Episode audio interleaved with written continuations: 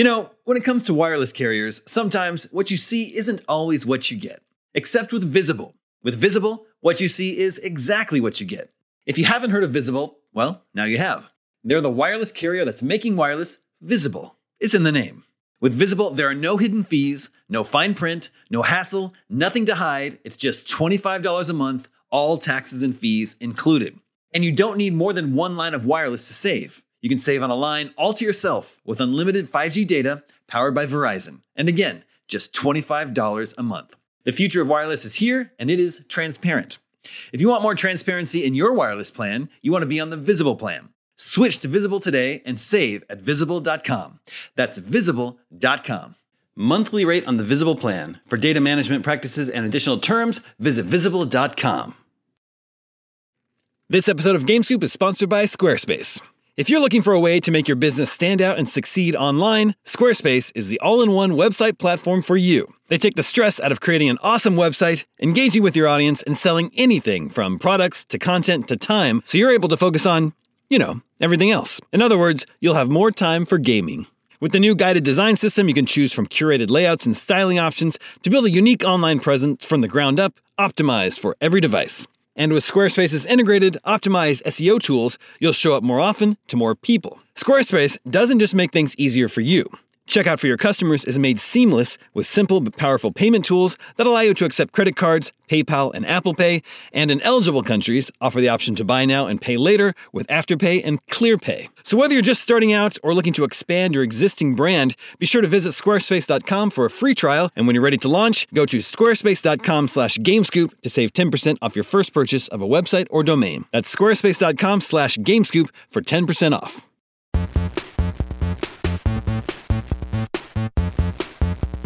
What's up, everybody, and welcome again to another episode of IGN Game Scoop, the only video game podcast that exists out there in the universe, despite the fact that IGN alone has several others. But anyway, I'm your temporary host, Tina Amini. I was told not to apologize for filling in for Damon on the show, which honestly, listeners, was very supportive. Mm-hmm. So thank you for that, especially because turns out I'm going to be here next week too. So buckle up. We've got a great show for you guys today. Um, we've got a bunch of listener topics that I want to get to. Thanks so much for sending that in. But first and foremost, man, did we have a big day from PlayStation? Uh, about an hour long conference where they just went game back to back after game. Uh, lots of new announcements or updates on recently uh, new announcements. Um, a couple remasters in there. Uh, but yeah, I want to hear from you guys. What did you guys think? What's your impression? Man, right off the top, I can't help but thinking now that Xbox has Bethesda, and I've been thinking about that all summer and how big of a deal it was. Sony's doubling down on Marvel and exclusives, and it's like it's unbelievable. Like to see a Wolverine game, Insomniac, and then the new Spider-Man with Venom in it. Like those are two of the biggest characters that have ever existed for Marvel, right there. And then we had uh, uh, this Ragnarok, you know, story trailer where at the end of it, it has a little copyright thing that says Marvel. And is it because they showed Thor? Is there going to be a likeness in this? Like it, that's insane. Oh, no. if they like made God of War part of the MCU, It's Oh, crazy. wow. And those are again, those are three exclusives. And then on top of that, of course, there's Guardians of the Galaxy, which is a game that's coming out. It was just like really Marvel heavy, and like I hope they they should play that up. It's amazing. It it's a does great feel like they play that up. Mhm. Yeah, it's a great strength by them, as we saw with Spider Man. Like, I think that thing really sold PS4s, just being able to do the Spider Man PS4 and Insomniac having a moment doing both Spider Man and Wolverine. They've really co- cornered the market on superheroes. I love that's like that's such an example of my favorite kind of video game announcement where I never saw it coming in a million years, but in the moment it's announced, I'm like, oh, of course. Of course, Insomniac doesn't need to be limited to just Spider-Man. Like they can do any number of character action games and like, you know, they're super different. Like Wolverine doesn't have the same sort of like athletic flippy dippy moves that Spider-Man has, but like I can totally see Insomniac doing Wolverine justice and giving us a really great Wolverine game. And you know, as you said, Kat, kudos to them for sort of continuing. I don't know if we can call it a moment anymore. It's just they've been super kick ass for a long time now and um, just going from strength to strength. And um, I'm really excited to learn more. And I'm excited to learn if it's connected with, um, you know, are they building their own sort of sub sub Marvel universe now? I mean, you have to assume so because there was also another game that connects. Oh, the new Marvel game by Firaxis that is connecting the X Men and the uh, the Marvel characters, the Avengers, mm-hmm. and that is Firaxis's own version of the Marvel universe. So Disney, in an interesting kind of move, is saying, no, no, game developers, go ahead and just build your own version of our universe. It's fine. I like, we'll be there. We'll give you some feedback and everything. But by and large, this is your vision. Go for it. That's kind of like the the lenience that comic book creators have always had, right? Like you can always make an anthology series, you can always make a, a spin-off series for Spider-Man or Batman. There's always like four or five concurrent running series for some of the biggest uh, comic books, and so like that's that's really awesome. Now I, I've I've been the first person to complain before about likenesses and voices feeling really weird when I got really into the Marvel Cinematic Universe and we're watching all those, you know, movies and shows now. And so, you know, that's jarring. But, you know, I'm I'm used to Spider-Man's universe and adding to that universe now could be really cool. Although they did just change how Peter Parker looks in that game too. but yeah, the more close they get, the closer that maybe like this licensing that I was just talking about with Thor, like we might be seeing the likenesses of, of MCU characters in these games more, which we saw with Spider. Can yeah, I just qu- talk really quickly about Wolverine, like the la- Wolverine's brief history in video games. Like the last time we had a Wolverine game right? was maybe in what 2008. It was an action game. Wasn't Is that a very good? It, it was terrible. Yeah, it wasn't great. It was based on the movie, if I recall correctly. So it has a cool was, Easter egg in it. That's right. I remember. Yeah, it was very much of that moment. Yeah, go ahead, Tina. I'm very curious where they're going to take Wolverine because, you know, the last time that we saw something really prominent just from his own character um, in the movie uh, part of the universe was from Logan. And, you know, it was a much different take. And I think mm-hmm. it's in general really interesting to see the diversification of different types of um, Marvel representation in games, you know, working across these different studios and like taking on uh, different kind of structures. Like, I, I guess if it's less of, because Sam, I get your point of view about things not quite lining up with how we've become familiar with a lot of these characters. Mm. So, you know, if Wolverine is a little bit more of a personal take, like an individual take, and we follow this one like very sculpted, mo-capped um, kind of character, it could be really interesting, and it could be yeah. um, a nice like singular uh, individual Wolverine tale.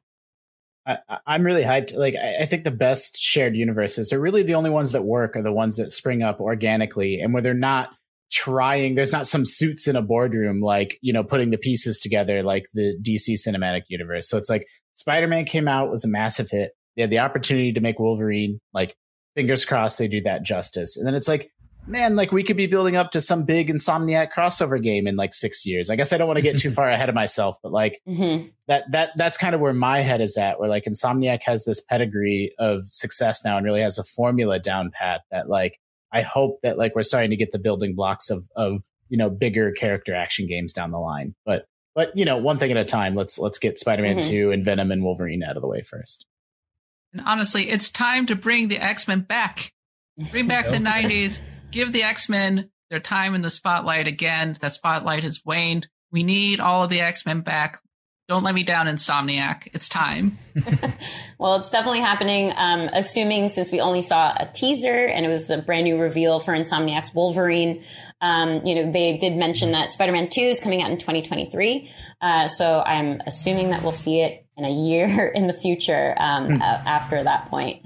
Uh, we touched on God of War a little bit, um, but I want to hear what you guys think uh, from what we saw. It sounds like Thor was confirmed. You know, it was a bit of a tease uh, with his hammer being shown, and um, after the showcase, they they conducted a short interview, just sort of discussing how this isn't going, despite the Marvel copyright, um, this isn't going to quite be the like goofier, affable love uh, Thor that we've come to know in the MCU uh, movie universe, but more of like that grittier take, a little bit uh, more of a disaster zone, considering we are talking about Ragnarok. They did confirm that it's God of War Ragnarok coming out in 2022. A couple other details before, before I throw to you guys. Um, it will be cross gen. Uh, and it sounds like there's a $10 upgrade path. So this is mm, sort of mm. the first indication of Sony sort of fully moving forward with uh, not doing those um, transitional like free upgrades anymore after the the last one that they relinquished out to the community. What do we think about God of War? Uh, on the upgrade path situation, I'm surprised because Forbidden West, like there's a little bit of a to do about having to pay for an upgrade, mm-hmm. and Sony had to backtrack and say, mm-hmm. okay, no, you can get it for free. So they really want people to pay for those upgrades. It's a little bit like EA with their upgrade paths with their sports games. Now, if you want to get an upgrade, you have to buy the collector's edition, which is quite expensive. As for God of War itself, I think I was tweeting a little bit earlier that every time I'm like, ah, I will play God of War Ragnarok, but I'm not like super hyped for it or anything. But then I watched this, this trailer for it, and we have the dog sled. It's like bringing me back to God of War 2018. It's definitely continuing on from some pretty interesting threads. Atreus sounds like an adorable prepubescent boy at this point now, with his voice is audibly cracking. It's great. Yeah. yeah, he's, he's clearly a little bit older and a little bit wiser. Question mark because mm-hmm. I think Kratos would ma- might disagree based on that trailer. I can't tell if it's like a time jump to like 100 years in the future because who knows how long it takes little kids to grow up when they're Norse gods, right? Mm-hmm. Um, I think like this is a story trailer, so they show a bunch of new characters and they're introducing a bunch of new lore. Uh, Odin is mentioned, and there's a, few other teases like that. And then Ragnarok is a you know uh, event that is uh, covered in mythology. It's been covered in the Marvel Cinematic Universe in a kind of spin-off way, and presumably this is about that. So I think that's interesting. What what's what's funny about God of War to me is that the series has always been about meeting a bunch of like gods and mythological creatures, and then Kratos kills them. Like that that's what the series is. Like God of War, one, two, three, like the spin-off other games, and then and then even the last game, it's like you meet all the gods, they're all assholes, right? Because because they're gods. That's also uh, there's good reasoning behind that. Um, they're like supposed to be models for how we should behave and shouldn't, and mainly shouldn't in this, these games. But like you know, you're introduced to all these things, and they all just look like boss fights to me now. Like I can't I can't take this story seriously very much. I'm just like, okay, how is Kratos going to kill Thor? How's Kratos going to take that hammer and shove it down his mouth, and then he gets electrocuted by his own hammer? Like that's that's what's going to happen. And you know what? I'm, I'm along for the ride. It's a pretty fun roller coaster for me. Not the biggest fan, but I'm along for it. Well, based on uh, the the 2018 God of War's boss battles, I would assume he does all of that through QTE action. uh, well, there's be consistent. I think it's I think, true. It's true. They just showed him like thrash like some lizard thing. Where he bring oh no no it's, it's a centaur. He brings goes and starts punching it in the chest. And like you're not doing that in the game. That's like a QTE scene that's exactly right. you're, you're jamming triangle. Yeah exactly. Well but it is like a really high fidelity. I think you guys don't like god of war quite as much as i do because yeah. man like i could that's not from get, my case. I'll speak for myself. I could not get enough of that game and i think that was probably i think that was probably my second favorite game from last gen behind the witness. Um and and but but what's so exciting to me about the about that is it was fantastic. Like it deserved the accolades and the game of the year awards it got but it was fairly restrained. Like there wasn't much in the way of enemy variety. Like there wasn't much in the way of uh you know combat variety until kind of the twist in the back half of the game. Um you refought the same kind of troll mini bosses over and over. So the game was fantastic. I absolutely adored it but they have so much to build on. Like they have so many gameplay and story places to explore and and they even held back on North Norse mythology, as you said, Sam. Like the number of gods and characters that didn't make any kind of appearance in God of War One, um, uh, but but it never felt lacking, and so that that's what makes it my most anticipated sequel. Of like, sure, is it going to be just more like God of War, but more? But I, I, think that they can really get away with it in this as, instance in a way that maybe some other games can't just just because of how much space there is left for them to kind of explore and and show off to us. And yeah, slight- and going okay. back to going back to God of War 2018, I mean Sam was kind of goofing on the fact that it's like, yeah, you're gonna go kill gods in increasingly ridiculous ways, but I think God of War 2018 did a really good job of rebooting the series and having a more thoughtful approach to its setup and if there's one thing that drove me crazy about the original God of War trilogy was I just didn't think that it did a great job of handling Kratos's motivations. He mm. would make character development from game to game, but then that character development would all be always be reset in the name of increasingly gratuitous violence. Whereas God of War 2018, he is obviously growing as a character. Atreus is a great foil for him. And he they are doing a much better job, I think, of growing the characters and setting up their motivations for the inevitable moment when they do actually go to war with Asgard. So, yes, it's going to be ridiculous as usual, but I think that God of War as a series has grown a lot and its storytelling does deserve some respect. Yeah, super astute. And I think, you know, at the risk of possibly spoiling 2018's God of War, please tune out now if you have not played it. Although if you watched the trailer, this would have been spoiled anyway. Um, I, I, think that it was very much just a discovery of that father-son relationship and a little divorce from some of the mythology and the story lore behind it. So, you know, because it leads up to it towards the end of 2018's God of War and really like leaves off on that cliffhanger. So God of War Ragnarok does feel like it's tripling into that now that that's been exposed. Um, now that Atreus is exposed to some of his background and, you know, where he comes from and he's on this clear like journey to discover who he is and what that means for himself. Um, but we got a couple other confirmations that, you know, Odin mm-hmm. is certainly going to be making a return and the giants uh, we saw in the trailer as well. So I think there's definitely a lot of, um, you know, different kinds of characters that we're going to be seeing that can dive into some of that context too. All exciting. Mm-hmm. Uh, so outside of those big games that we we discussed, we made off the biggest reveal. I mean, it was a, just a short teaser, but people have been anticipating KOTOR's remake for for quite a long time. It was a very short teaser confirming that it's coming to PS5. Um, are we super excited? As I anticipate, we are. Yes, I have questions. of course. What are what are your top five? Top two. Well, my big questions, I think, is that so it's being remade question mark by Aspyr. They're really playing it up as a full blown remake. I have been hearing about it as more of a remaster than an actual remake. So I'm curious to see how this actually turns out. By all accounts, the visuals have been significantly upgraded, but maybe not as upgraded as, for example, a Bluepoint game might you might Ooh. expect from say a Bluepoint game or a full blown remake.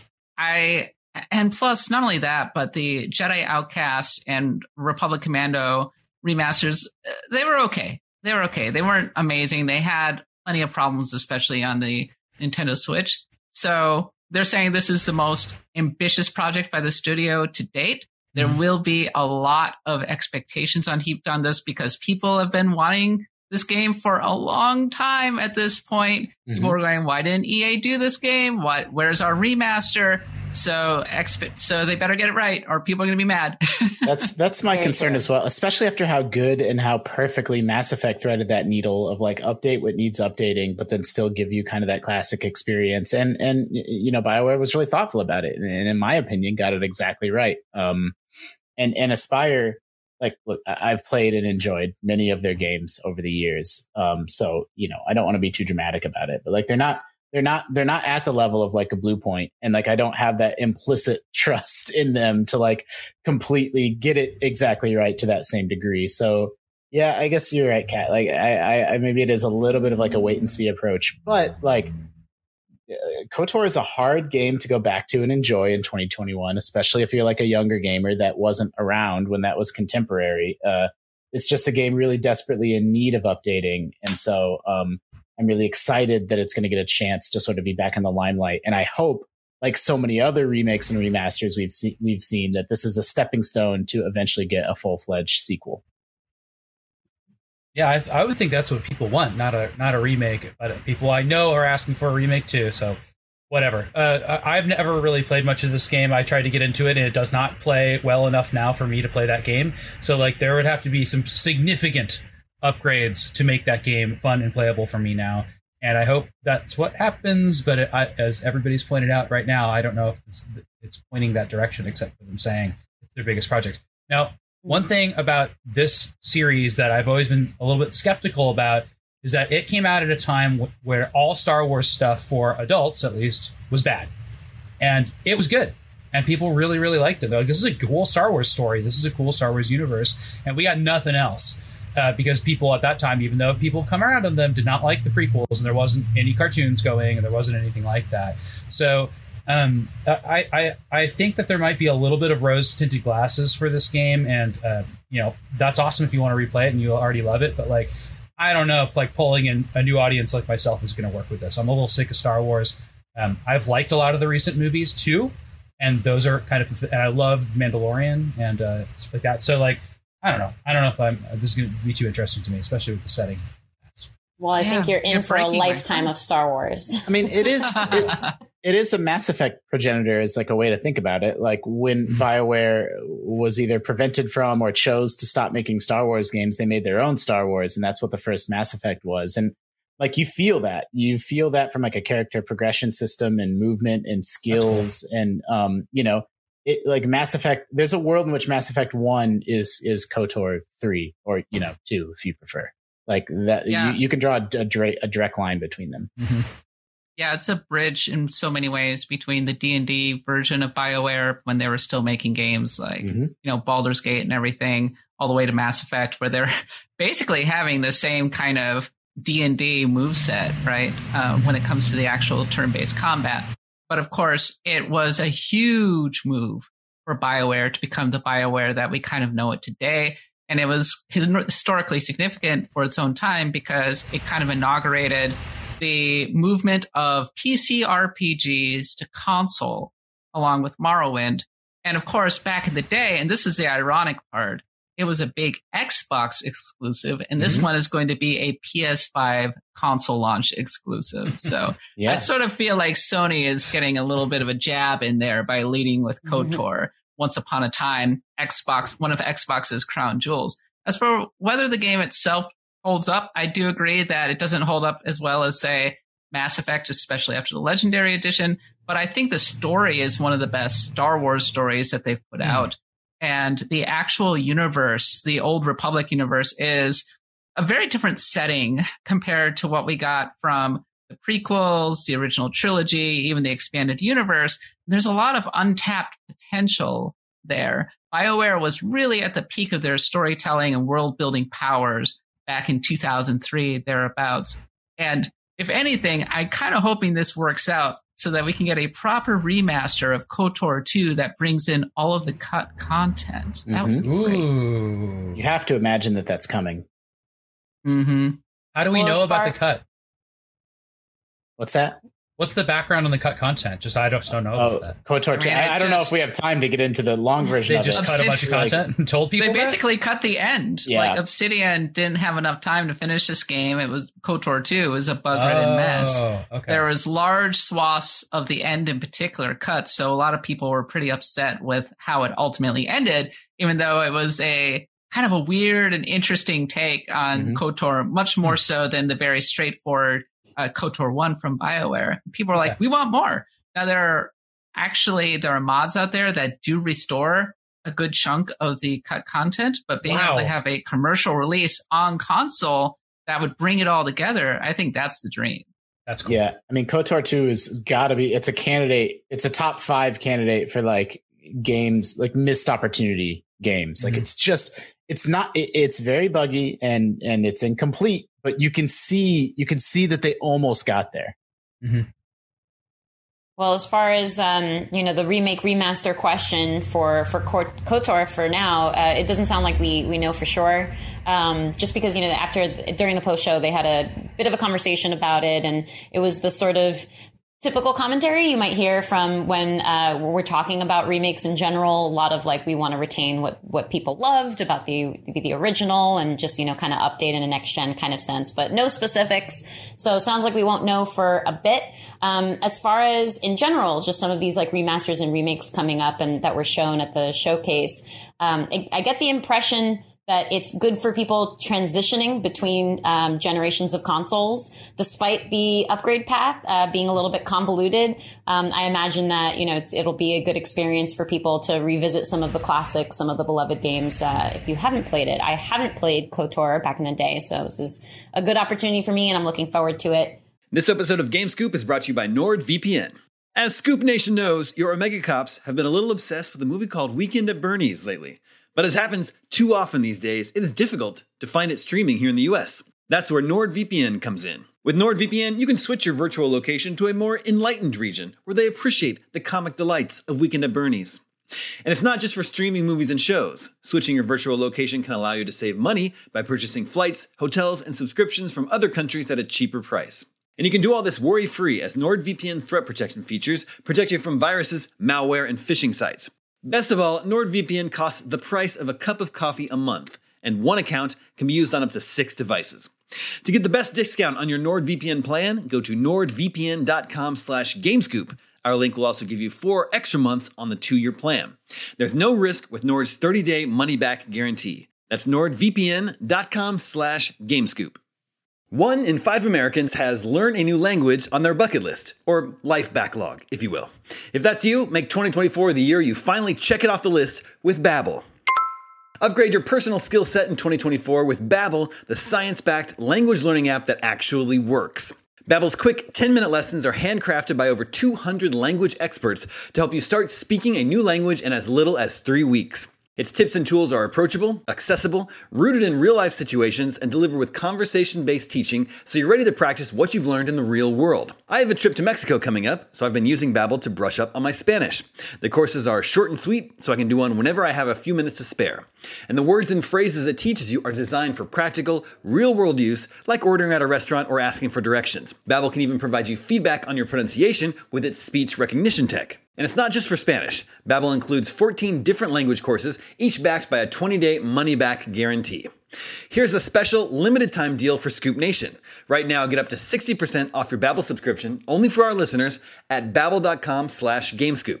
Get up to 60% off at babbel.com slash gamescoop, spelled B-A-B-B-E-L dot com slash gamescoop. Rules and restrictions may apply.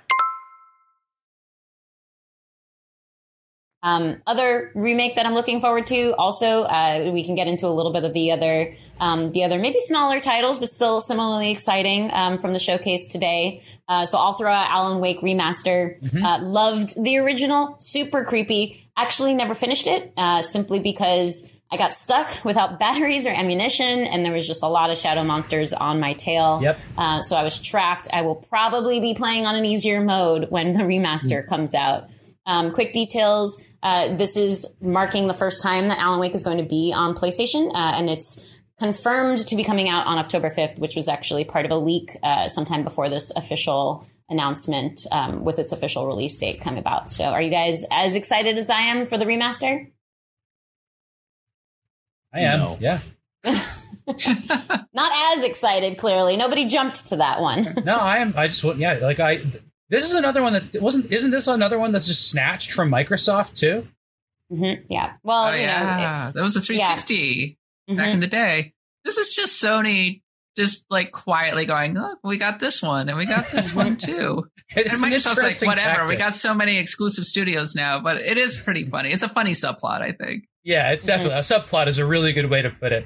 Um, yeah, Alan Wake, I got to the same frustrating point that you're discussing. I think that's really interesting that you brought it up that way. And in this game, uh, the original, it was very good looking when there was enough light, and then when there wasn't, there it was really hard to figure out what was going on. I remember being in uh, long stretches of time where I was in like some like you know logging yard and just like probing each corner, trying to figure out where the heck to go. Like there are some problems with that game's uh, and, and just kind of getting you stuck and annoyed. And so that stuff can be fixed. And then in general, that has like a cool, like Stephen King type vibe. It's like a, you know, it's a neat setting and it's spooky and it's about a writer, which we can all relate to. So that's cool. Um, and yeah, like the, you know, it, it, it would be a good Halloween time game for me. Yeah, the absolutely. forerunner to control. Are they set in the same universe? I believe point? they are connected. Yes. Yeah, yeah, they are connected. that's canon. Mm-hmm. Exactly. Yeah. And it's, you know, that's one of the reasons I'm excited about it too, is because it's going to be, it's, it's setting up for the possibility of expanding the universe. And I only say that because um, when Remedy partnered with Epic Games, they said that they were going to be working on two games from the franchise one that was a AAA multi platform game, and another that was a, a smaller scale project. So if you assume mm-hmm. that the remaster is a smaller scale project, perhaps the uh, the bigger one in the universe is going to be Alan Wake 2. Uh, yeah. So that's like the sort of the the context, the subtle context here to this announcement too. The kind of extra bonus news. That's interesting, Tina. Do you think Alan Wake Two or Control Two would be the bigger name among people? Because I mean, Control I think is fresher in people's memories, and it kind of grew a lot um, after its release. Yeah, absolutely. Um, you know, they they kind of call Alan Wake a classic, like a bit of a cult hit, I suppose. Um, but who knows? With the remaster coming out uh, shortly, very very soon around the Halloween season. Uh, maybe we'll get some renewed and modern love for for Alan too. Yeah, we got to show love for writers. Hell yeah. Um, who narrate their own lives.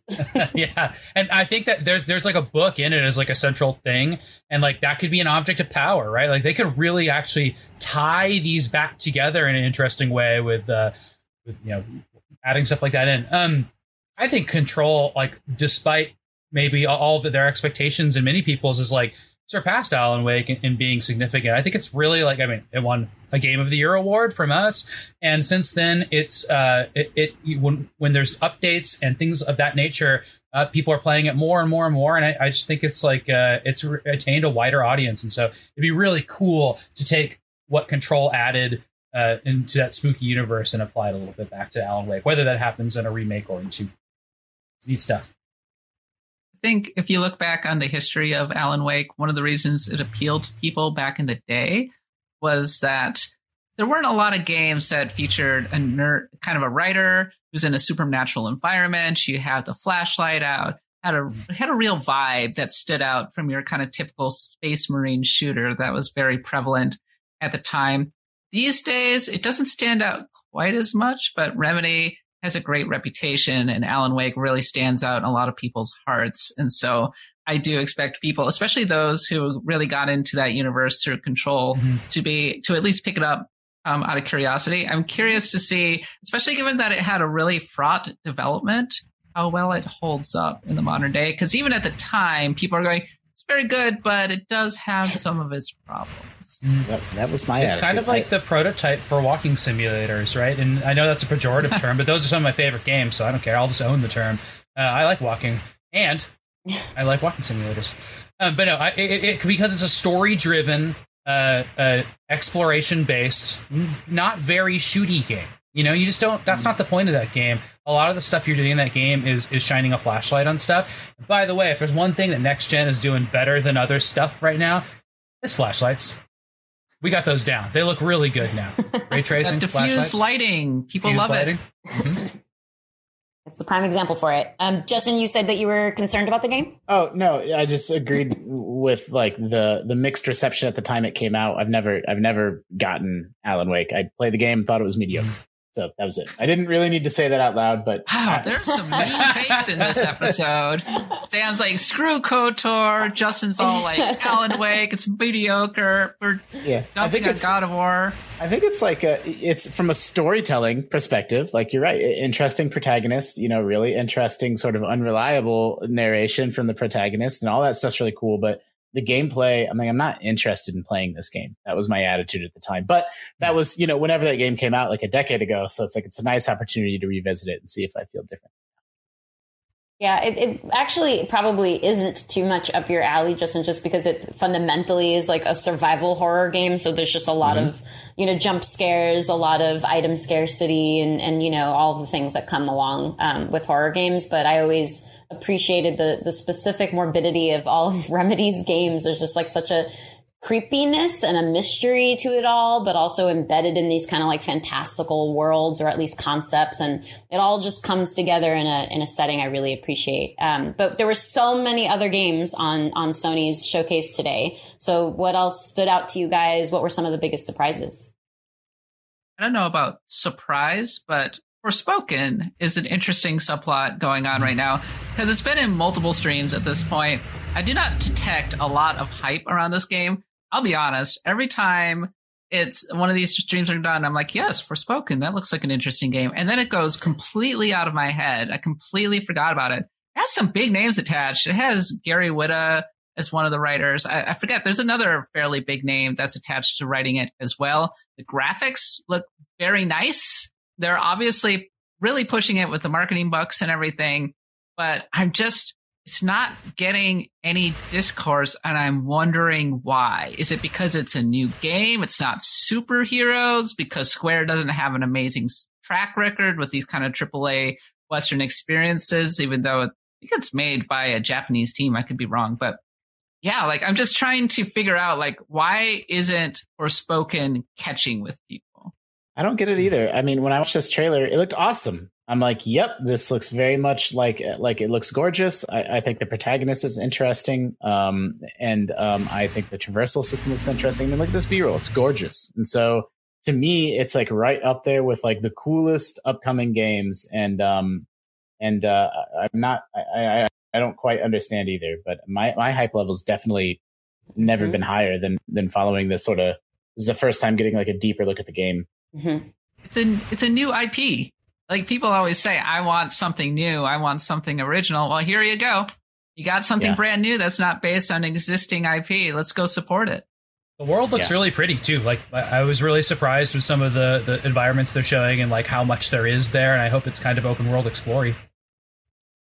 Yeah, it looks like you have a really wide range of different, for lack of a better word, like magical abilities or, you know, whatever the bracelets and cuffs are doing for her. Um, and the traversal around this world, like actually, it kind of reminded me of the Unreal Engine um, 5 tech demo. you're just sort of like flying through the world to, to see how impressive it is. And there's a lot of similarities to that. And it seems like it'll be really fun to just move through and, and attack things in, which of course we like in our video games. Yeah, to that point, uh, Tina, maybe the reason it's not catching with people is that the world does look a little bit like a tech demo. It, it's quite empty. It doesn't uh-huh. stand out in a great way. The enemies, in particular, are also quite generic, I would say. And then the actual premise of a character coming from another world into kind of a fantasy world and there are dragons. It's like, okay, yeah, we've been there, done that. And even to the point where it's an open world action game, once again, like, I think people are looking for the hook and they might not find it until they actually play.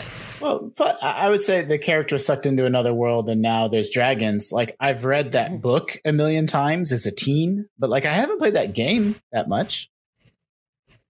I Na- suppose name not. name ten. Name ten games that, that have right now. Okay, let's go. um, what, So- what else stood out to you guys? Yeah, Sam and Justin. So I, I mean, I'm I'm actually into Guardians of the Galaxy, although I think the the lead character is distractingly ridiculous looking. I forget his name, Star Lord. Um, and uh, uh, I think this game is just one I really want to play. I, I don't know. I've heard mixed reactions to it so far, but I don't know. It seems it's working for me. And then there's a little game they showed, which I thought was really cool, called uh, I believe it's called. It was like it's set on a tropical island, and like you can clearly jump into animals. Is like the that's like the conceit of the game. But um, I, don't know. Like it looked like like getting around and exploring that island looks really cool. Like it looks. I, I like how it looked, and the sea turtle was adorable. And I like the idea of uh, anytime you can just switch to be a bird anytime and explore a game. That's like a next gen thing. Like that's that was hard to do before. And then of course it shows the leaf thing they have in Zelda, which I like too. I don't know. That could be a sleeper hit for me. Great aesthetic. I really like the look of that game. Like when I was watching the trailer, I was going, "Yeah, th- this could this could resonate." I think it could catch on. It kind of depends on the reviews. Maybe like it might be one of those word of mouth kind of hits. Justin, anything else we left off that you uh, happened to catch? Nope. well, in that case, I'm going to have to mention, um, you know, I'm, I'm, I'm contracted by my personal opinions to mention anytime Ghostwire Tokyo comes up. Right. Uh, that it was fun to see that one as well. Um, I think no big news around that one, it, just aside from like, waiting it for a being, release date. Yeah, exactly. Um, so it was mostly just a story trailer, which was interesting to see. Um, I find it hilarious that we were told in a previous interview that it's not quite a horror game when it looks nothing but a horror game and like enemies that have stepped out of Buffy the Vampire Slayer or Doctor Who, uh, just with those like mannequin-y, like faceless looking looking enemies. Um, but it just it's there's a bit of a theme of a lot of uh, again for lack of a better word just magical powers across a lot of uh, these these games that we saw today. And it's just very exciting all very much my jam. Uh, and i was happy to see a little bit more of the story at least from from ghostwire tokyo even if we don't have a whole hell of a lot more details than that at this point out of this showcase It's a Set in supernatural. Tokyo, it's not just a supernatural game. It's an action game too. So Mhm. there you go. Mhm. Yeah. good combo I think how powered up your character is is sort of what makes it not a horror game, even though it has that aesthetic about it.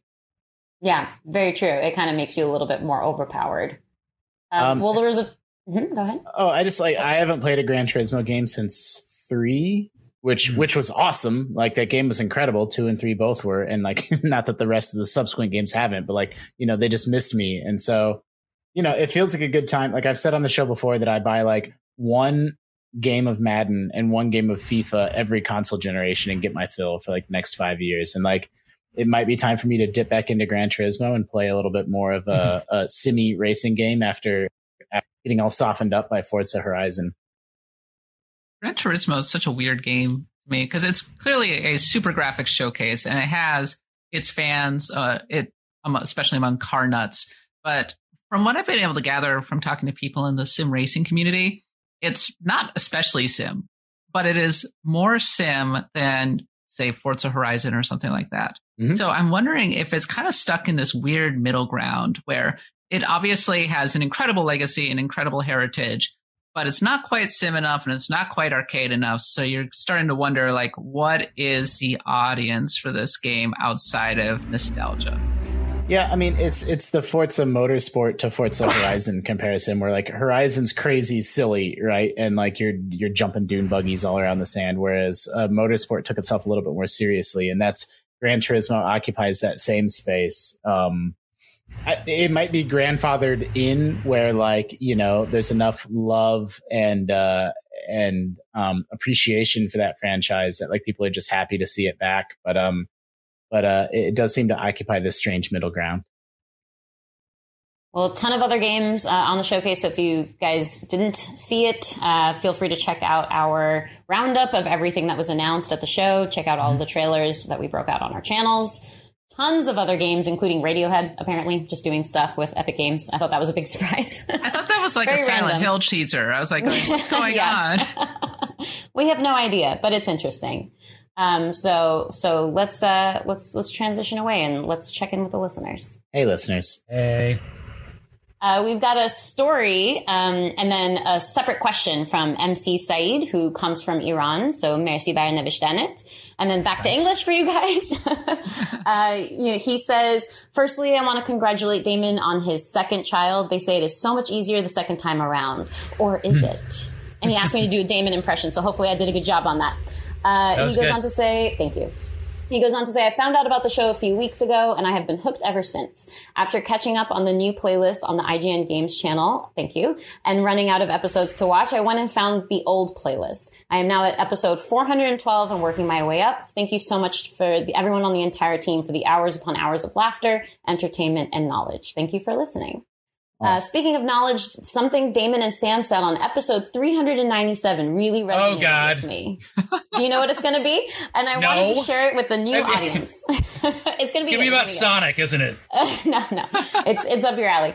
Uh, the gist of it was we play video games to have fun. You don't have to finish a game, and if it feels like a chore, then it is not working. At the time, I was struggling with whether or not it was right to use a guide to complete a game, as I have been wanting to get all of the GTA 5 achievements, and since it is an incredibly vast world, it would take forever to find all of the collectibles. What Damon and Sam collectively said about having fun and using guides as a means to enjoy a, a game, I took to heart. So thank you both. Nice. No Sonic. So here comes my question, he continues. Uh, just recently, I spent a week researching the most notable, most memorable video games of the past two decades. I wanted to see what critically acclaimed games were released from 2000 to 2020 and make a collage of 12 of those games per year. I had so much fun doing this and I posted uh, the results in a thread on Twitter. My question is, what is your all-time favorite year in the gaming industry and why, before or after 2000? Uh, he says, for instance, Ryan McCaffrey stated on the 500th episode of Unlocked that his favorite Xbox year is 2007 because it gave us Assassin's Creed, the first Portal, Call of Duty Modern Warfare, Mass Effect, which I know Justin loves, he says, and so many more. Um, so before I turn the question around to us, uh, he finishes off with saying, My favorite year would be 2004. This is when GTA San Andreas came out, Splinter Cell Pandora Tomorrow, uh, Prince of Persia Warrior Within, and Half Life 2, all of which rank very high in my list of games. Great year. 2004 mm-hmm. was a mm-hmm. fantastic year.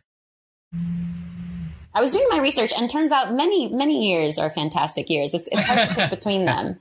There's a general consensus to, to kick off with some thoughts. There's a bit of a general consensus that like 1998 or like a little bit of debate, like is it 1998, 1997, 1999, but pretty much like the latter years of the 90s, uh, you know, pushing up against the 2000s that really ushered in a you know new generation, like literally a new generation of console gaming. Mm-hmm. I and with it many great games. I think people think a lot about like what what games came out in this particular year and it becomes kind of a like wow 98 was just a murderer's row of games 2001 what an incredible year I'm kind of fascinated by 1999 because that was the year that the Dreamcast came out.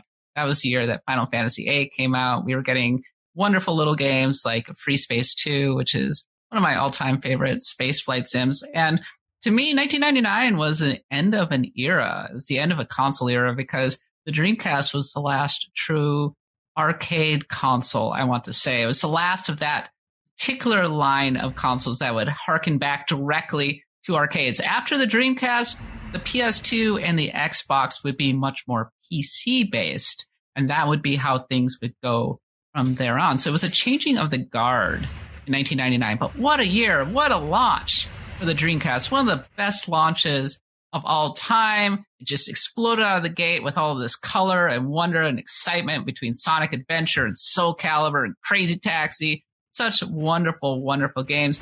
And it was such a vibrant ecosystem for games at that time too, between the consoles like the, the Wonder Swan and the Neo Geo Pocket, like all kinds of crazy things. There was a real spirit of inventiveness at that time. You just, so many surprises. And so I look back on 1999 really fondly, and it's on a personal level too, because that was the year that I got back into console gaming because I was I got a Super Nintendo from a friend after I'd been mainly playing PC games up to that point, and so 1999 was when I was catching up on all of the games I had missed, like Final Fantasy VI and Metal uh, Metal Gear Solid and everything.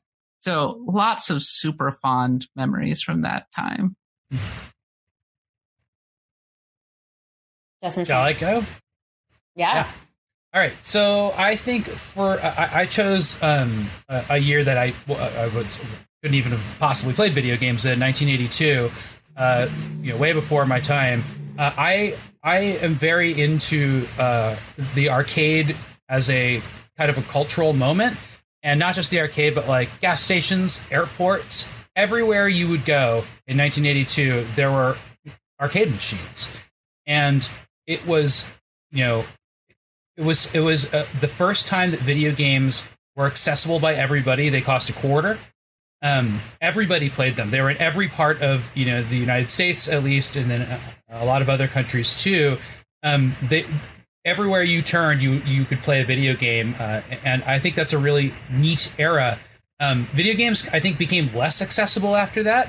They became PCs and consoles that were expensive, and that was a time in which you know that that anybody could try and play. In fact, to this day, usually when you talk to somebody that is older than you and and you ask them about if they've had an experience with video games, there's a really good chance they'll say something like, "Yeah, I played Pac-Man or Donkey Kong or something like that." Um, those are the games that touch the most people. And I think that's a really interesting era for games. And then I think game design was just exploding and amazing. It was all to get your quarter in two and a half minutes but that made people be creative. And I think there was a, a really cool, uh, you know, development scene here in Northern California at Atari and uh, at Activision, and then in Japan. We that was the first time that games came over from Japan and were just immensely popular in the United States. You know, Donkey Kong started, you know, uh, storytelling in games. Before that, there just wasn't any semblance of storytelling outside of text adventures on PC. So that's that's the year that really strikes me as interesting. Now, um, I'll say one more thing um, it took me a, it took a lot of work for me to learn about that year, right? Like I, I've spent a lot of time now, you know, collecting and operating arcade machines, but before that, just like finding ports online and playing old collections of stuff and learning about it. And that history was just like super cool to learn. And honestly, there's years like 1999 that Kat was just talking about that I don't know anything about. I didn't play any games really at that time. I took a break and I wasn't playing many games. I never played a Dreamcast, you know. So like that's a that's an era which I'm really interested in going back and researching. And you shouldn't have any shame about that. And if you have any interest in that stuff, you should go back and, and try to figure out cheap, easy ways to access all those games and and find an arcade near you. That's my rant. Yeah, Sam, I'm really glad you brought up the early 80s because I feel like because it was so long ago at this point, it's become kind of lost to history, but there's so many like fascinating things happening around that time. You talk, you go back to Japanese developers, they'll so many of a certain generation will say that Space Invaders changed my life, right? Mm-hmm. And that was right around the early 80s. And meanwhile, oh. over on the PC, you had people like Richard Garriott who were basically homebrew developers coming up with series like Ultima and everything that would have such a ridiculous impact on how RPGs and games today that we know them today games like Ultima 4, which came out a few years later, like it is absurd the amount of ambition that they were pouring into these games on personal computers that had like 128 kilobytes of RAM. It's ridiculous. so had fantastic, fascinating time to be getting into video games. Yeah, sell, selling those games in Ziploc baggies too, and ship mailing no, them all exactly. around the country. Yeah, the floppies. Um, you both have much more thoughtful answers to this question than I do. No, like mine's a much more traditional. Like I thought about it. It's got to be 2007 for me, which is you know it's a very common. Like that's not an unusual answer. But like you want to talk about a murderer's row of games, like. You had Bioshock, which, you know, I know the franchise doesn't have quite the cachet now in 2021, but the original Bioshock was an absolutely revelatory game that got under your skin and was talked about for, you know, a decade. Um, the original Mass Effect, Orange Box, which was the debut of Portal and Half Life 2 Episode 2, um, the first Uncharted, uh, you know, Super Mario Galaxy, Call of Duty 4, which, you know, I don't consider myself much of a Call of Duty guy anymore, but like I was there for a hot second and that game absolutely took over the world. Um, and Assassin's Creed. So, Mhm. you know, pound for pound, console for console, I'm not sure that 2007 has ever been ever been topped in terms of just pure, just like every single month there was another thing to play. Um, and for me personally, like I was an adult, I was in my early 20s, and like you know, I, I didn't have any money at all, but like, but I wasn't a teen anymore, and so I didn't have to like. Well, I guess I'll put this on my Christmas list. Like, if there was a video game I wanted to buy, like, you know, I had a job. Like, I could go buy video games, and so that was also a really good feeling of like being able to be out on my own and have my own place. And there's amazing video games coming out every month that I can spend. You know, I can I can spend my bartender money on at the time. Um, You're a bartender? That's great. yeah, at a, at a country music line dancing bar. Oh, wow. Yeah, true. That's that's The more actually. you know. I, I know it sounds like a two truths and a lie thing, but that's completely true. Um, I think 2017 might have it, it might have top, come close to topping 2007 because I mean we got Breath of the Wild and Horizon Zero Dawn. Mhm. It's just an incredible one-two punch with uh, Yeah. the Nintendo Switch launching that year. The Switch just exploded out of the gate. We got Nier Automata. It was there was so much good stuff to play. That was definitely the best year in recent memory. I think. I was going to bring up Hmm. 2017 too because there's there's a bit of 2007 vibes. You know, AC Yeah. Origins um, released Hmm. in 2017. We also had Super Mario Odyssey, but yeah, the Switch was such a big uh, push for that year, and it was it was one of the first times that we saw a lot of heavy hitters in like the earlier months of the year, um, where normally they're like stacked at the end, and that sort of set off a Hmm. new trend where like we're just used to great games coming out every month now. Uh, we're, we're very spoiled, but 2007, you can't go wrong with 2007, Justin, just like you said. Absolutely not. Um, I think the only games uh, that weren't mentioned by by either MC Saeed or yourself about 2000, well, I guess Ryan um, and yourself about 2007 were Halo 3 and Super Mm. Mario Galaxy that I kind of put in on that year as, as Halo the- Three also. Mirror's Edge. Wow. Yeah. I Oh, played yeah. Oh Yeah. man, yeah. Halo Three is probably Mirror's Edge. Halo Three might I be my most played video game of all time. Like I think I Mhm. played I think I played like three thousand matches of multiplayer. Like that was that was the only multiplayer game in my entire life where like it became a part of my like every night. Let's sit down and play Halo Three until it's time to go to bed. Like that's never happened to me before or since. I mean, even the beta. I, that was one of the Yep. most played Mhm. games for me of all time. I played the heck out of that beta. Yep. That was the year Oh. that the 360 and the PS3 really truly came into their own. I was living in Japan at the time and I had not seen next gen basically at all. I was still playing Nintendo DS, I was playing Wii for the most part. And then I saw BioShock for the first time. Yep. And I could not mm-hmm. believe what I was looking at, how mm-hmm. crystal clear it looked on an HD screens, the the scope of being in the water, then turning toward and looking at that lighthouse and kind of going onto the rocky shore. It was I, I've had only a few truly mind blowing experiences when playing a game, and that was one of them for sure.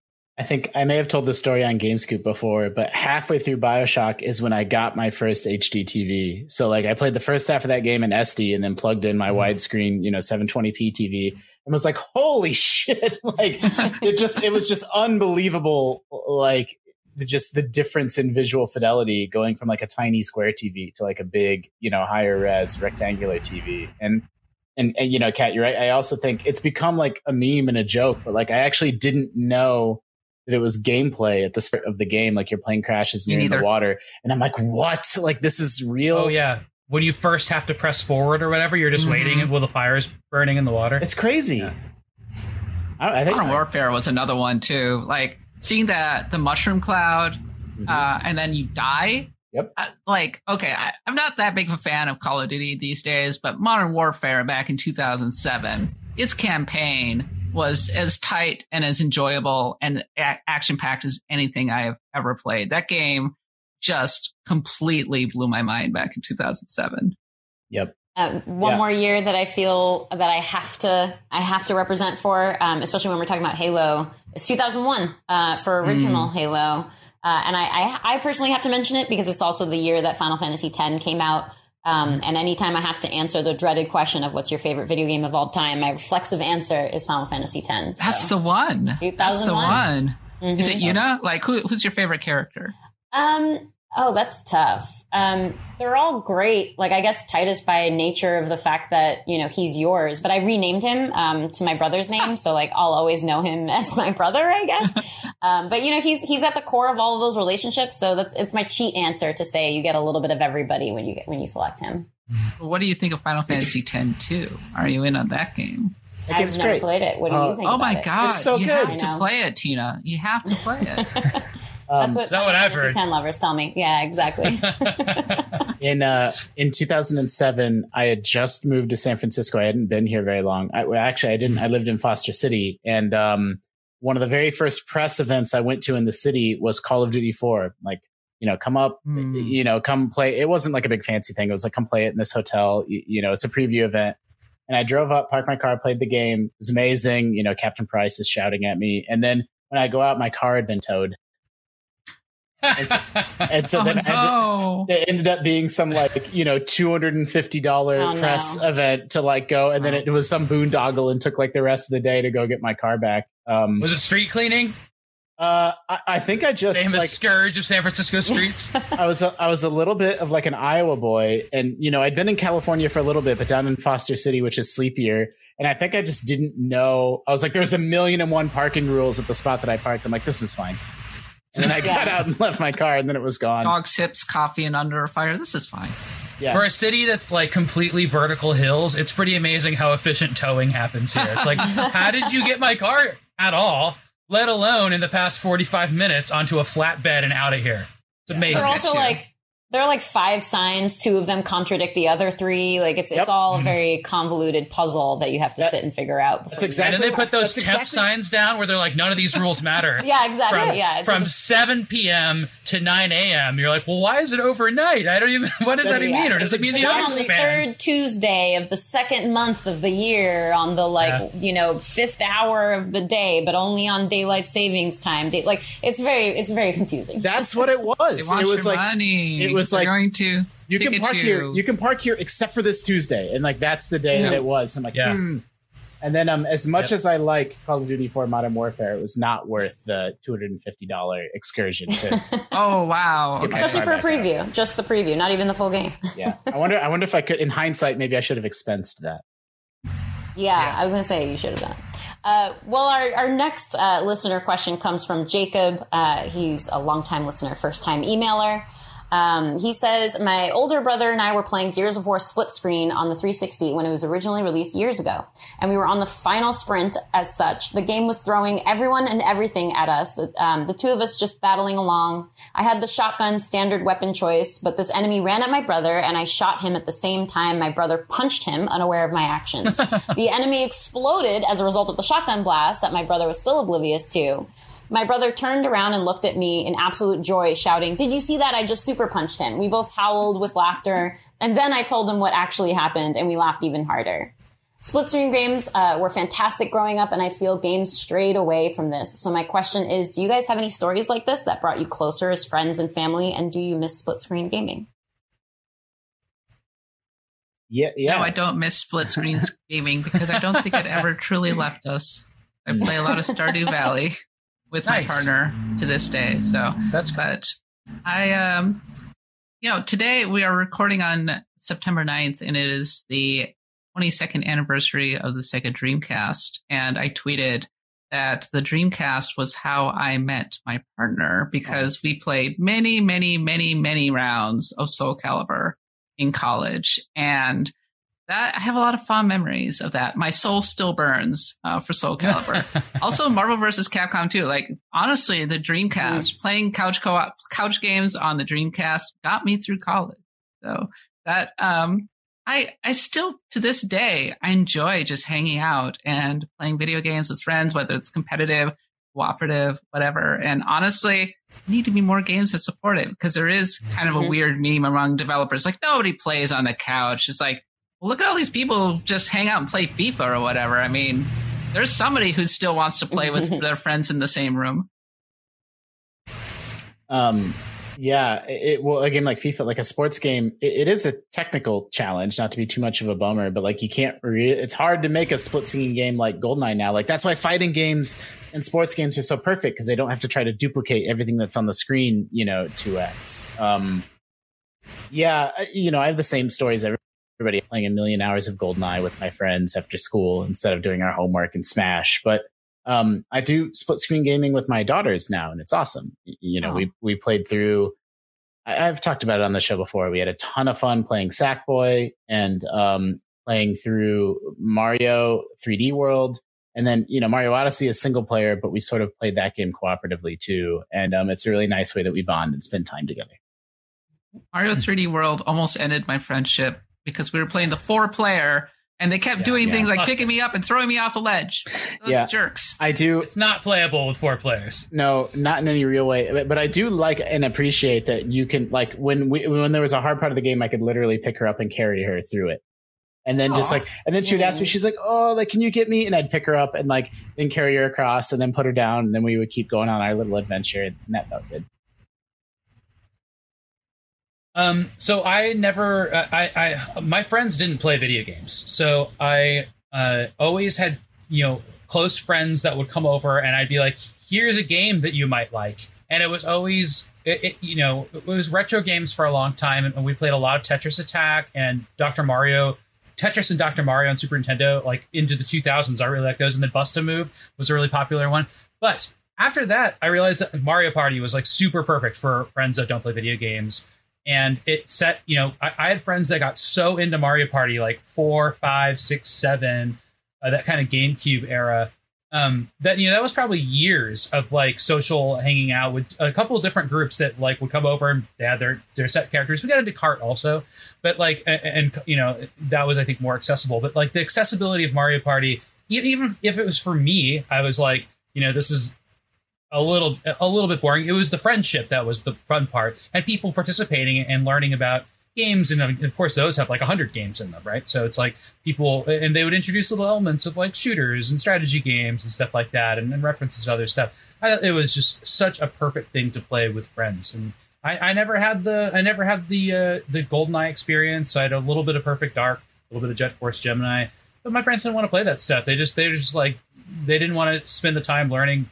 you know analog sticks and stuff like that. It sounds crazy. That's just who that's just who my friends were. So I was really really happy that I've had very very fond memories of split screen casual games. And every time something came out that looked like it would work for that group or another group of casual friends I had, we tried. I mean, the Wii was a huge hit for that reason, right?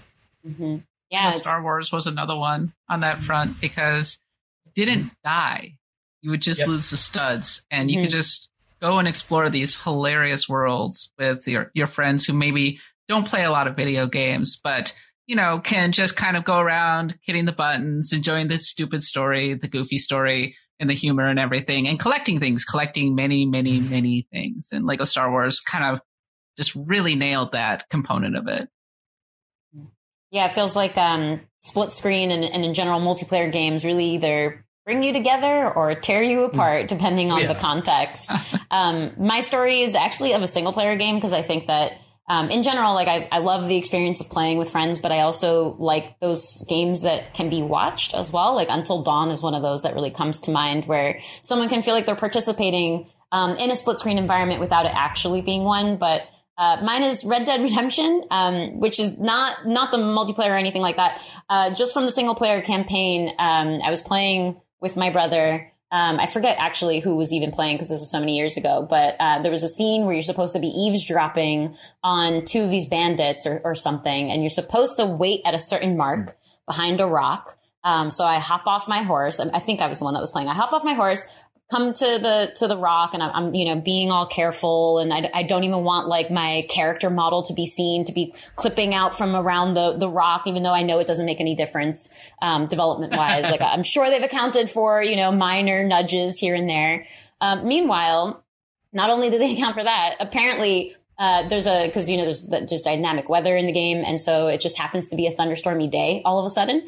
Um, and my horse is neighing and freaking out because they don't love the the thunder and the lightning, and he's like really just like jumping up into the air, um, and then starts going down the hill, the hill that I'm at the top of to eavesdrop on these people, and he's just like wandering right into their conversation, like navigating around them, like still screeching out into the air, and it was just it was the most hilarious. Like you kind of had to be there situation situation, but my brother and I were just hysterical laughing. And it's just those, those little moments that you can share side by side. Whereas, you know, if, if this was a multiplayer game and we were playing, um, you know, digitally, uh, remotely and we were on the headset, it, I'm sure it still would have been a funny experience, but who knows like what angle he might have been looking at from. And it's just to have that like identical experience side by side with one another. Mm-hmm. It's, it's a, it makes a different impact for sure. Did the NPCs just completely ignore the horse invasion? They completely ignored it. It was the most ridiculous thing. I was a little bit worried that they'd be like, "What is this? Like, what's happening? Is somebody hiding around here?" But I, you know, oh, the jig was not games. up. I, yeah, exactly. Everything was fine. So maybe they just thought it was a wild horse. it practically trampled all over them. It was great. I love that. Well, it is time, guys, for 20 questions. Um, yeah. Before I kick it off, I just want to tell listeners um, so many of you guys sent so many good suggestions. I will probably use another one for next week. Um, keep them coming if you got them. Uh, but I just wanted to quickly note that a lot of people actually sent their game selections alongside some like cheat sheet notes for me, which I thought was just incredibly sweet. I think you guys are getting onto the fact that I'm all about my notes. So thank you for that. Nice. Uh, but yes, but this week's suggestion comes from Ryan W. Uh, location unknown, so make of that what you will. But let the question begin. Oh, mm-hmm. I I like knowing the location. How do I know if it's a if it's a ZX Spectrum game now? Yeah, I know, I know exactly. You're just gonna have to go with that handicap, unfortunately. Hey, can y'all start sending Damon notes about whether something's 2D or 3D? Because I'm getting really tired of that not being answered correctly. he's he's gotten the hang of it lately. He's good. okay. So 20 yep. questions, huh? We only have mm-hmm. 20 to ask, huh? Mm-hmm. Well, technically 19, but yeah. Darn it. Mm. Okay, so is this from before 2000? No. Is it? Can you play this game on the Nintendo Switch? Mm, no. Those are bookends. We need we need like a shirt that says "This is from the four two thousand front end," and you play it on the Switch on the back. That's perfect, actually. we just keep coming up with these genius shirt ideas. I wonder if there's somebody who can help us with that. It's in the GameScoop shirt wiki. um, what do we got? Where should we go? Does it have multiplayer? Uh, no.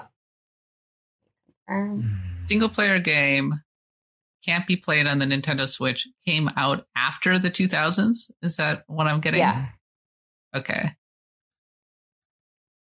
Okay. Okay. Um, um, is this game um was this game exclusive to one console at the time it came out?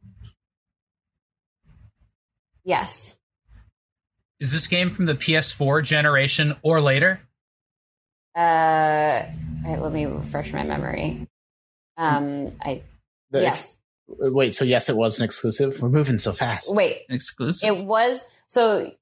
To your question, Justin was yes, and then okay. um, Sam was also. You said it was. Was it of the PS4 generation? So that's also a yes. Okay. I said or later, but yeah. Or okay. yeah. So single player game. It's an, a console exclusive. It came out in the PS4 generation. So probably a PlayStation game like Horizon Zero Dawn or something. Is it mm-hmm. an open world game?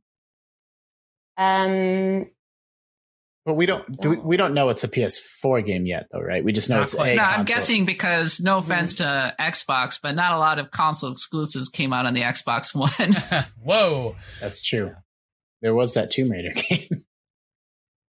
Uh, I'm so Kat. Uh, that was your question. I'm gonna say no yeah, for open world. Not an open world game. Mm-hmm. was this game developed in Japan? No. Oh boy. Western game. So We need was to this on the PlayStation 4? Yeah. No. Oh, see, that's what we. Oh, so not on the Switch. Yeah. It could be on Not- Wii U. Practically Or everything on the Xbox. Wii U came out on the Switch, though. At this point, Well, but the que- the question was, was it exclusive at the time it came out? Like the assumption is it's been ported to Yeah. other stuff later. right? But I'm saying that basically everything that has ever come out on the Wii U is now on the Switch. Oh, Like I can't think of got it. actually anything that is still in a, a Wii U exclusive at this point. Yeah. But there were lots of 3DS games. the Yeah, time, there's so- still That's true, that's there's- true. There's still the sad Nintendo Land, but you're Vita, right. Very- it could very, be a very few. Vita game. It could be a Vita game, which would just be evil. oh, You know, the- Did Jared Ah. send this in? Um, Ryan W. Location unknown. Uh, okay, so it's Jared's not a house? PS4 game. We, know that much. We got we got another console. We got to get the console down. But I'm gonna. I'm, it's probably not Wii U because it's not made in Japan. And like, how many Western? I mean, I guess there was ZombiU, but like, not very many Western Wii U exclusives. not many, not many Western It's on games U. on the 3DS either. Um, okay, so right, so it's not Japanese. So it's Xbox. probably an Xbox game. Is this an Xbox ex- One exclusive? At the time it was released, um, I'm gonna say yes. what? Okay, so it was an Xbox One game. Okay, Alright. but not. Does Rise of the Tomb Raider count as a Mhm. console uh, as an open world game? No, No. I would say no. I, It's sort I of. I think so. It's like hub and spoke. I don't know. I mean, So not true. uh, Not a true It's- open world game. no, you don't It's have. a sing. It's a single map. Is this game a sequel? No. Okay, well there you go. So, So the Okay. first Tomb Raider reboot came out on 360. the the I the don't mi- remember at this point. the I it, thought I it thought was, it came out on PS4. It was a big controversy. The Tomb Raider reboot was multi-platform, and then Microsoft bought exclusivity for the sequel for you know however long for six months or twelve months, and then it was ported over. But it's it's not that because it's not a sequel. What Um, if it's like Sunset Overdrive? that's what I'm thinking. So um, it- it's an Xbox One exclusive, not made in Japan. Was this game developed by a at the time a Microsoft owned studio? Mm, If it's probably Sunset Overdrive. no. No. Yeah. Uh, what Was is it Insomniac? happening? There's something Was it Insomniac? happening. Yeah, it's got to Was be. Insomniac owned by? Nope, they were independent. They were independent. It's probably Sunset Overdrive. Was this game was this game made by Insomniac? No. Shit. Oh, Ah! back to square one. well, but not quite. uh, So uh, Xbox One exclusive, but not made by Microsoft and not made in Japan, and not a sequel. could be. And not a sequel, so it can't be Tomb Raider. There's plenty of Or- Kinect games. Oh yeah, God. could be. Well, yeah, but it's not. So, but it can't be a rare Kinect game because they were owned by Microsoft. But yeah, there are other ones. There was there was Oh, the God. there was that weird Star Wars one from EA. There was Um, there was the there was the dance one. That you remember the Star Wars dancing one? Yeah. Oh my God. What- yes. What about the um uh enslaved Oh, Enslaved games? was a 360 game. Though. yeah. 360. Okay. Is this a, is this game known for being like the a Xbox Kinect One game? did not have a lot of exclusives, guys. No. Was this a was this known for being like a Kinect enabled game? Is that like No. something? No, so it's not a Kinect game. God, I'm racking my brains trying to think of Xbox One games at this point. Maybe it would help to narrow down the year. Mm. Um, so the Xbox One came out in 2013. How do you know that? How do you how do you just have that stuff accessible in your brain? She's Wikipedia in a Yeah. brain. I think about I think What's about Knott's background? I think about years a lot. Um, Oh man, not, not me. Okay, so if we can narrow down the year, I, I'm curious. Like they were making a big push with the Xbox One X, circa like 2017. I want to say. Um, did it come out before 2017. Yes. Okay, so It's even un- more unusual. It's even more unusual that there's a game from there. was it a launch Uh, game? Mm, no. Was not a launch game. Wow. I have this giant blank spot now in my memory of I like mean- Xbox One exclusives prior to 2017. I wish I knew. Tina, are you counting the questions? What question are we on? uh, we just hit 15. Ugh. Should have said wow. that. Yeah. um, Oh. I mean, it, Was could it? be Wait a a minute. Microsoft. but What if it was like uh, an, an, an indie game, like Ori or something? Yeah, a Microsoft published indie game. Exactly. Like a Metroidvania or something like that? Mhm. Um, What's the question? That's that's on Switch though, right? but it wasn't at Ori launch. is on Switch. Oh, God, it is. Oh, but it, yeah, But I wouldn't mind knowing if it was a Cuphead. Cuphead. Great. Okay, but Cuphead came out in 2017. I think 20, maybe 2018. It came out a little bit later. Not not open world technically. I don't think either. No, definitely not. But I mean good this isn't an open it world could be game. So Oh, I thought it was an open world game. no, it's not. She said no. Okay, then we're we're, we're Is good it- here. Is this an indie game? Nope. Great. It's Not an 16. indie game. I wish I knew. Like, did Ubisoft make some How about- Xbox One exclusive? Like, I don't think EA or Activision Yes. would. Probably. Yeah, yeah. It'd probably be Ubisoft. Well, what about? Uh, did should we just ask if Microsoft published this game? Would that help in any way? Sure, let's do it. Because that would make it. I mean, That doesn't help me. Like, we eliminated all the Kinect stuff. I, I don't know. Was one of the was one of the Dead Islands or Dead Zombie games an Xbox exclusive? Some something, some zombie something. yeah, potentially, but those are open world. Oh, What about a racing Oh. game like Gran Turismo? No, it's mul- it's a single player game. Yeah. The sequel thing is driving me crazy because there's also Dead Rising. Mm-hmm. Instead, that was in Japan though. Yeah, What's, and it was a what sequel. thing? That Oh, there's- Oh, it because was- I said it, It was wasn't not a Okay. sequel. What about just Forza Yeah. Horizon? Forza Horizon was Xbox 360. but Really? That wasn't. Yeah, they've been around. Burnout? They've been around that long. yeah, it was yeah. Forza Horizon 2 that came out on Xbox One the first time. I also Ah. I don't know. Is Turn Ten and Indies is are they or does Microsoft? Sorry, Microsoft Studio. Maybe they were yeah, I think they're owned by Microsoft. Yeah. Maybe they got picked up at some point. What about This. what about okay? Does Middle Earth Shadow no Shadow of Mordor was also multi-platform? Everything came out on all of the consoles at this time. There's there's not that many. There's not that many Xbox One exclusives that are not Microsoft made. or sequels. about- What about the EA? There's sometimes there's EA published indies. There's the one. Wait a that- minute. What about Titanfall? Great. It's not a launch game. It was an exclusive for Xbox at the time. Mhm. It's not What a did- sequel. Was it? was the An, It's Multiplayer multiplayer though. Oh no. why did Titanfall not come out on PS4? Because they had Just exclusivity. deal. Oh, okay. It came out on uh, Xbox 360 though. Yeah. What about like the kiddie end of games, like um, the Xbox would have tried that work Kinect.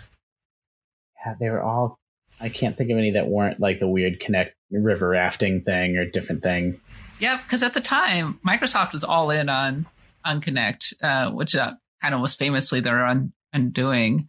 Um, oh, oh, oh, oh! What about the one from? What about the Remedy game? The one that had a show, the tie-in show, the thirty minute. Quantic. Oh, what was it? It was by Quantic Dream, right? Yeah. Um, Um, Detro- not Detroit.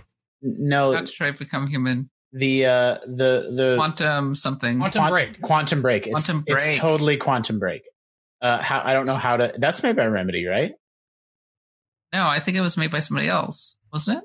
Or was it by Remedy? I don't know. I I just remember that circa 2013, Remedy confirmed. So I they're think like going, did this game have did this game have a weird? this was going to be tie-in? have the TV show tie-in. Yeah, it, but it had it. It's on the game disc. Did did this game have a weird TV show tie-in thing that you could watch? Yes. Is it Quantum Break? Yes. Yes! Wow. Oh my god, That was a really good one. yeah. Congratulations, guys. You got you got it in 17. I was trying not to break my smile when Justin was like, "Wait a minute, what about that Remedy game?" I knew you were onto it, Yeah. Justin. I was, was, it, was to, that a coincidence that uh that we that somebody wrote in about a remedy game and then we had it for this episode? so they Ryan actually wrote in with Alan Wake remastered announced the meta suggestion would be Quantum Break, and uh, yeah, Ah, Ryan knows I like known. to play the meta, so there it is. Perfect. That was so well done. yeah, Yeah. Very good theme. Good Well job, done. yeah. I Good was job, guys. Did you guys play the like- game?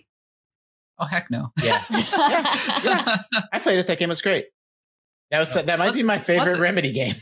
That's I remember it being kind of like Alan Wake, having some development troubles and taking a while to actually come out. And then the TV tie-in thing kind of dropped away. But I remember when it came out, it came out to reasonably good reviews. But Mhm. it, as you can see, like it's not extremely well remembered because we are going Xbox exclusives, trying to just go through our collective memory banks, remembering this thing. yeah. Hilariously, it made a, a brief record um, following the Xbox One launch uh, three years later. It set a record for them in terms of sales, which because I was trying Really? to look up and in case you guys hit me with the reception or you know was Yeah. it well received, did it do well question, and yeah, reviews were a little po- more leaning positive, but certainly with its criticisms. I, I, I really like Quantum Break. I, like it's not it's not like a ten out of ten, but IGN gave it an eight, which is great on our scale, and I, I think I agree. Like that's that's a great game. Like it's not a game of the year candidate, but um, it was really unique and had a fun and interesting storyline, and I thought it gelled better than Alan Wake did. Um, I, I, I haven't thought about that game in a long time, so maybe Mhm. maybe yeah, not super memorable. But like now that it's back in my percolating up in my brain, I'm like I totally enjoyed my time with Quantum Break. wonder if it's on Game Pass. It's a really unique premise to try to incorporate. Um, so it was published by Microsoft Studios, and it was a really unique premise, and they were they were attracted to. So at the time, Remedy wanted to pitch Alan Wake, um, but they were Yeah. more attracted to the sort of like transmedia thing. Like this could be interesting, like a new way of exploring video games. But I think it just never picked up, and people weren't either invested in one or the other, and so it wasn't that sort of connected universe that they were hoping for. Um, Tristan in our review. Uh, really praised it. Uh, eight out of 10, as Justin said. I think his one major criticism was just that you're sort of overwhelmed with time manipulating powers right at the start. And so there isn't that sort of natural progression and pace throughout the game. And I think it probably threw a lot of players. I only made it a few hours into the game myself. The, the game is on Game Pass, so There you go. Oh. Good job. Transmedia. I was in Transmedia. Go, go ahead. How was Uh, the I just- show? Yeah, Um, Justin- I don't know. I didn't did- watch the show. That's the problem. Yeah, Justin, did you watch it at all? I only played the game.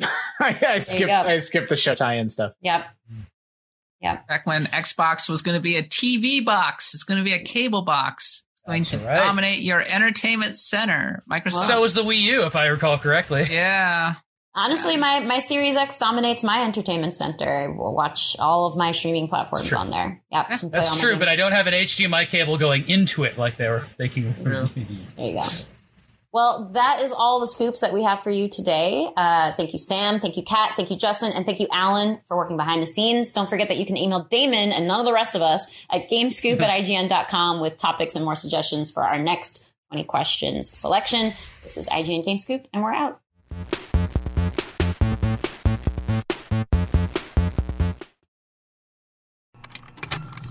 Contained herein are the heresies of Radolf Burntwine, erstwhile monk turned traveling medical investigator. Join me as I uncover the blasphemous truth of a plague ridden world that ours is not a loving God, and we are not its favored children. The heresies of Radolf Burntwine, coming January 2nd, wherever podcasts are available.